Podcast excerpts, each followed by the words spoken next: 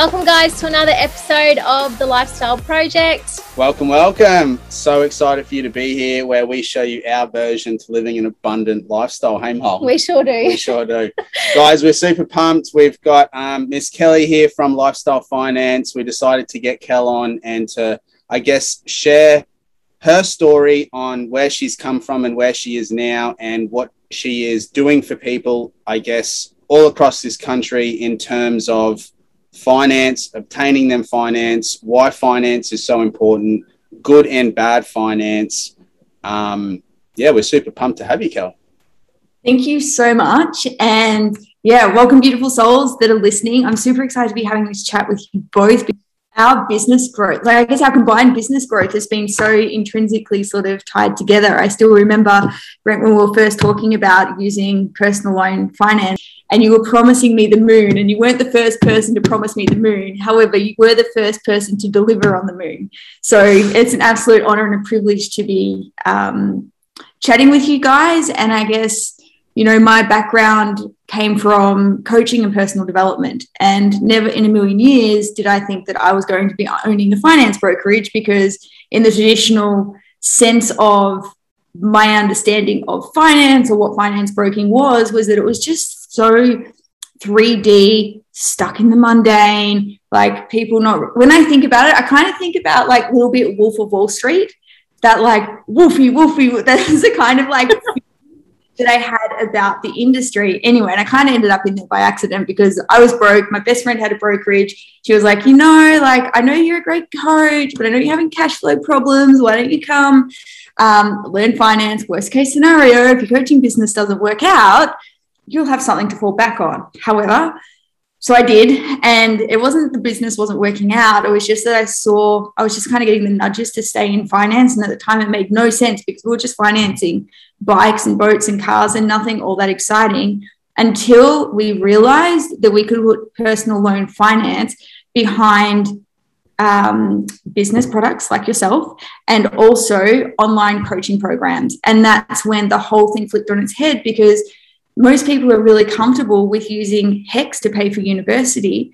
But what about the real life things that actually have you be able to get the tangible tools and skills to be a healthy, functioning, emotional human being in the real world and the practical business skills that have you grow a business? Because, like, I know firsthand, like, the amount of people that have gone to uni and done business degrees and have done nothing with it versus people that have invested in coaching programs with like hands-on business stuff, they've grown exponential businesses like yourself. So mm. that's how I stayed in finance and I saw the opportunity there. And I thought, well, rather than going back into coaching, I'm going to stay in this space and help solve the problem that had me go down the path of finance in the first place. Yeah, yeah. definitely. Yeah. And I, I really love that you said at the end there to solve the problem because I think even when we started our journey in this online space, it was an issue of ours as well was how do we obtain finance to be able to put that towards business? Yeah, it was and that I missing piece we didn't have. Definitely. Mm. And I think there's so many people out there that have this weird assumption that, oh, wow, okay, for me to start a business, I'm going to need, you know, a massive deposit or I'm going to need collateral. I'm going to have to have a, a home with a lot of equity. I'm going to have to put, you know, half a kidney on the table to be able to move forward, you know, with starting a business. And I guess, you know, as you said, once, once we kind of gelled together and we met and and we realized what I guess the both of us could do for each other and especially what you could do for our members and help them move forward. Um, you're right. Everything kind of flipped upside mm-hmm. down and we've just, you know, I guess sprung into this brand new world, which is just awesome. Yeah. Yeah, absolutely. So, and it, like, I've still got, I still remember like I've a couple of the people that are in your team under you literally six months ago saying, doing the last finance for them, and they're saying, because of this, I can now retire my wife. She yeah. no longer has to work at the job she doesn't like, which was nursing. And we all know that, like, the challenges that the medical professionals have faced now. And because of being able to take that small investment, that $10,000 investment, turn it into a business, commit themselves and apply themselves, he's now in a position to give his wife that opportunity of, you know what, babe, if you don't want to stay in this space, you can leave. I've got you. And for me, like, that's why we do this, right? Like, that's it to give people that opportunity to create life on their terms. And most people, like, most people don't have $10,000 lying around, but they can afford $53 a week. And when finance becomes involved, that's all it takes to change your life. Mm. That's powerful. Yeah.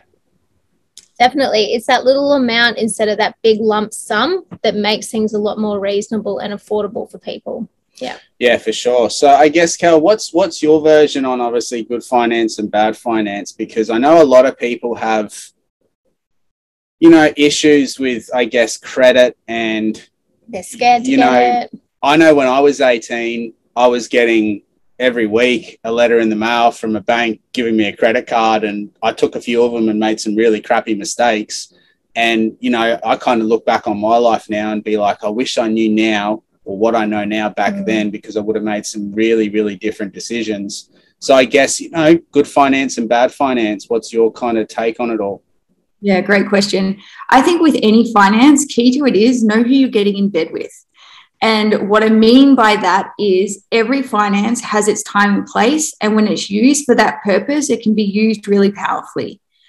But if you misuse it, that's when you can get yourself in all sorts of trouble. And you're right, banks are sneaky. Like, even I hate looking online and when I'm like, look at how other finance companies are offering their interest rates because it's the biggest lie. And what they do is that they show you the lowest possible rate you could get if you if you have the kind of profile that I like to call the myth- mythical unicorn, which is where you're asset backed, you've been at the same house for 15 years, you've been in the same job for 15 years, you've had like one loan, you've got perfect repayment history, then maybe then and only then would you qualify for that lowest advertised rate versus as opposed to how they actually really do score your your profile and assign your rate to you. But to answer more specifically like what is good finance and bad finance? One well understand who you're getting in bed with and what you're wanting to do with that finance. So and most importantly the finance that you're getting is it taking you directly towards your goal? So if you're using finance for instant gratification because you can't wait till you get paid next week and you want those new pair of shoes so you put it on the credit card or the latest hairstyles come out and you can't really afford it and you go and you know put your new hairdo on your credit card or your shoes or whatever else it is. That's not good use of finance. All that's doing is encouraging to spend money you don't have and you're charged extortionate interest rates. Like they could be anywhere up to 23.99% on a credit card However, if you're using a credit card, if you're using um, personal loan finance, if you're using like something that's got an interest free period on it and you pay it off in that interest free period that takes you towards your goal, whether it be investing in yourself, investing in online business, um, anything that's going to give you like a physical return on investment, that's good use of that money. Mm. It's just most people aren't taught to think about credit cards and personal loans that way, that they're seen as like shameful. However, if you're using mortgage finance, that's seen as good debt because you're purchasing a house that you might have to wait forever to get a decent return on investment on. But when you use personal loans, credit cards, and interest free periods to invest in you, that's a way better investment. And it's just having that mindset switch by really going, okay, well, you know, what am I investing in here? And what's my ability to create return on investment? Does that make sense? Absolutely. Yeah, mm. hundred percent. And I know when I talk to people, obviously within the online space and what we do, I I do talk about good debt and bad debt. And you know, the way that I frame it is you're using someone else's money to fund something that could potentially change the trajectory of your whole life. You know, Yeah. compared to where you you know, obviously we all need finance, and if people can't afford to buy a car outright, they obviously go through finance. But you purchase a sixty thousand dollar car and you drive it out the door, it's ten thousand dollars depreciated almost already. You know, not including the interest that you've got to pay on it. So it's kind of I say to people like, if you're okay with doing that, you should be more than okay with, you know, asking a lender to help you start something that's going to be an asset and get your family to a better place. And Molly only said before she touched on um, what Robert Kiyosaki does, and we were listening to something a few months ago. And for every for every million dollars that he earns, he borrows another four from the bank. You know, and he, So he's smart. he's using someone else's money to build these assets that is long. T- he's got like three and a half thousand properties or something insane and like his that. portfolio is just and it's he's asset rich, yeah you know, and it's he's using leverage. He's, he's leveraging someone else's money, which is just so intelligent. But people just get so freaked out of debt. Mm. You know, I'm in so much debt. Well, are you in good debt or are you in Mm. bad debt? If you're in bad debt and you've just got a shit ton of liabilities, well, yeah, debt. yeah That's it. Yeah, absolutely. And I, I really, I really like that you bring up that point about how wealthy people use other people's money to grow and scale.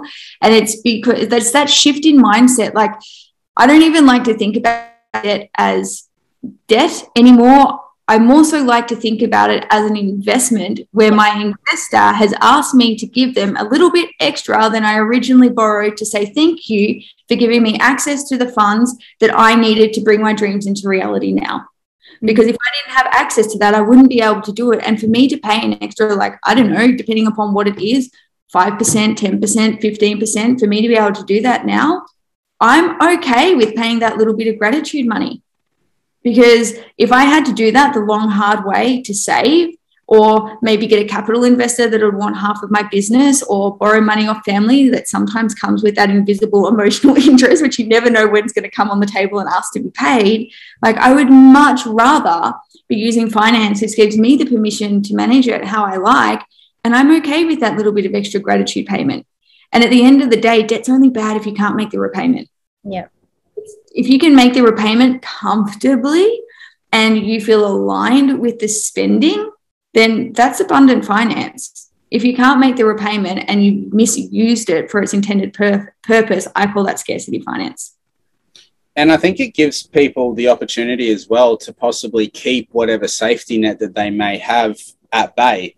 And I know that was a big thing for me is I needed to see a certain figure in my bank account to feel safe, whether that be you've got two months covered or six months covered or whatever it is, right? Everyone's going to have a different number or whatever. But I think it's so important that you you kind of look at it that way as well. You use someone else's money, you keep your safety net there, you're safe because it's there still. And as you just said, if that weekly repayment can be met on time with no scarcity around it, it's it's a recipe for success. Like it's it's everyone's happy, you know. Yeah.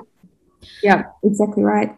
um obviously we use yourself for our finance for our businesses um a common thing that i've noticed as to why people get declined is for them not being in a job long enough Yeah. so did you want to touch on that a little bit i think that might be helpful for people Yeah, sure. So there's a couple of things, like common things that I see in terms of why applications won't go through. So it's really interesting times given what's been going on the go, going on in the world with COVID and people being like in full-time jobs yet not being able to work and getting disaster payments. And let's just like take that and put that into a, like a totally different space of conversation. If we're just looking at like normal run of the mill if you're part-time employed or you're full-time employed typically we can still manage to get you finance if we've got employment contracts and you've literally changed from one job to another we can usually find some kind of solution for you I wouldn't recommend going to the bank yourself or doing this yourself. Get a professional broker to help you because we understand all the loopholes. Um, if you were to try and do it by yourself at that stage, you would definitely have issues. Like if you're applying for a credit card, they'll just knock you back straight away. They'd want to see you at least there three months. Casuals are a little bit different in terms of casual employment. You can be laid off at any point. There's no real security in your income. So with casuals, they like to see you have at least six months consistent income from that company before they'll lend to you.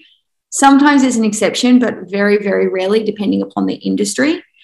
And then they would probably be the biggest things to be aware of there, but and self-employed people as well. Self-employed people who write everything off and don't have good accountants can really struggle getting finance because what's on your tax return is literally what the bank says is that's how much play money you have left over to have finance with. And if you've got 20 grand there, but you're making 400K, the bank's going to go, well, you've only got 20K, can't lend to you. Um, however, we do have ways around that with accountant letters. And again, don't do your own finance, get a professional if that is your situation. And then the second thing that I want to speak to on this, which I see more common than employment stuff, is banking conduct and repayment history on existing commitments. So, what I mean by that is banks now have this thing called positive reporting. And it came about about two years ago. And it was because what people were doing, they'd have a credit card with Westpac and NAB, and then they'd go over to ANZ and apply for a loan and not tell them about the other two credit cards, get a loan, and then find themselves um, in a place of struggling with repayments because they'd have so much debt. But because banks couldn't see what was going on with other companies, they would just have to take things at face value or what they saw on bank statements if they were asking for bank statements. So, what they did, they created positive reporting, which now all the banks opt into, and every single financial commitment you have with any other financial organization all shows in this positive reporting, and they grade you with how well you repay. So if you repay everything on time, you get a zero, they love you, and that helps your comprehensive credit score go up, which means you can get cheaper money further down the track. However, if you're late on those payments, and I mean because your credit card was due on the 23rd and that's when you paid it, but the BPay took a couple of days, that can register as a one as you paid that late, even if you did pay it late.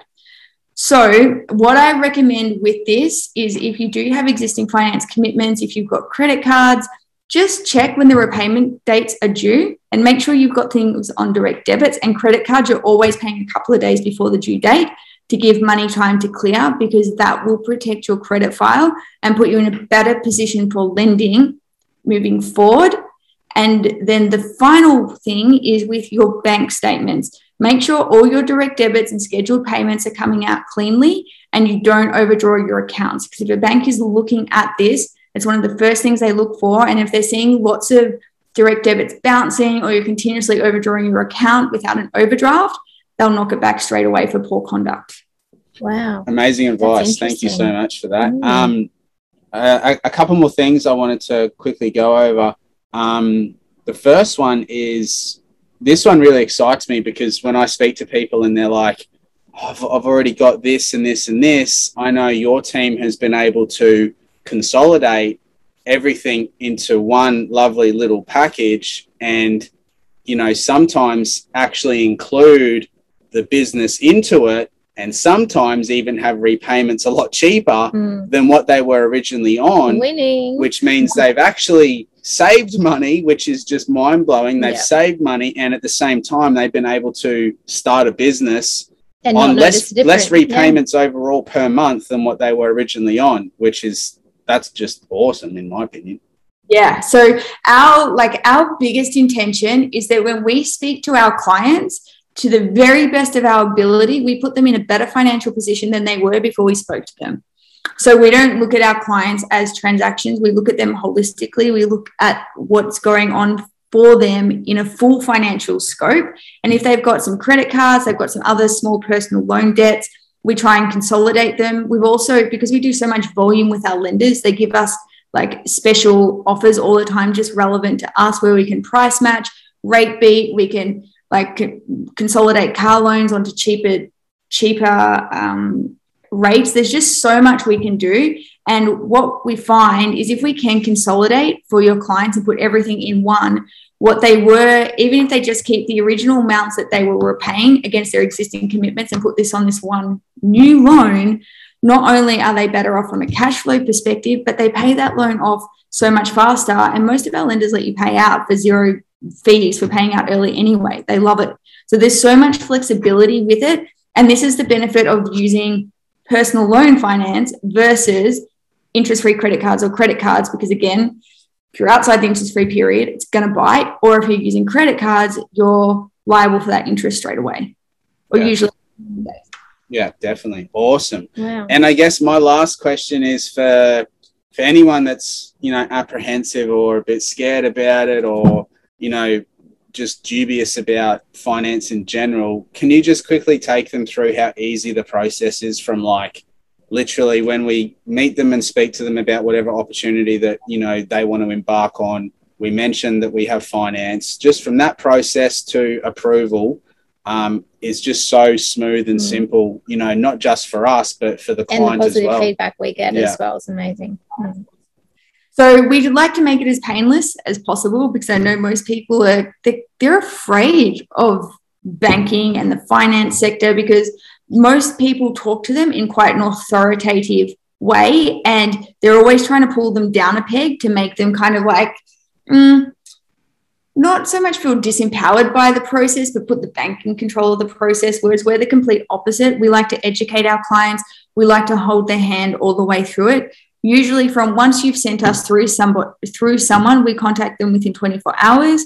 Usually takes us about a 20 minute phone conversation to grab their application they send us through some documents, and usually within 48 hours from that point, we can have the finance cash in bank for them. And it's really simple, really painless. And anything that's going on within their credit file, within their profile, we educate them along the way to not just empower them from a financial perspective, but empower them from a space that they feel confident navigating the financial landscape.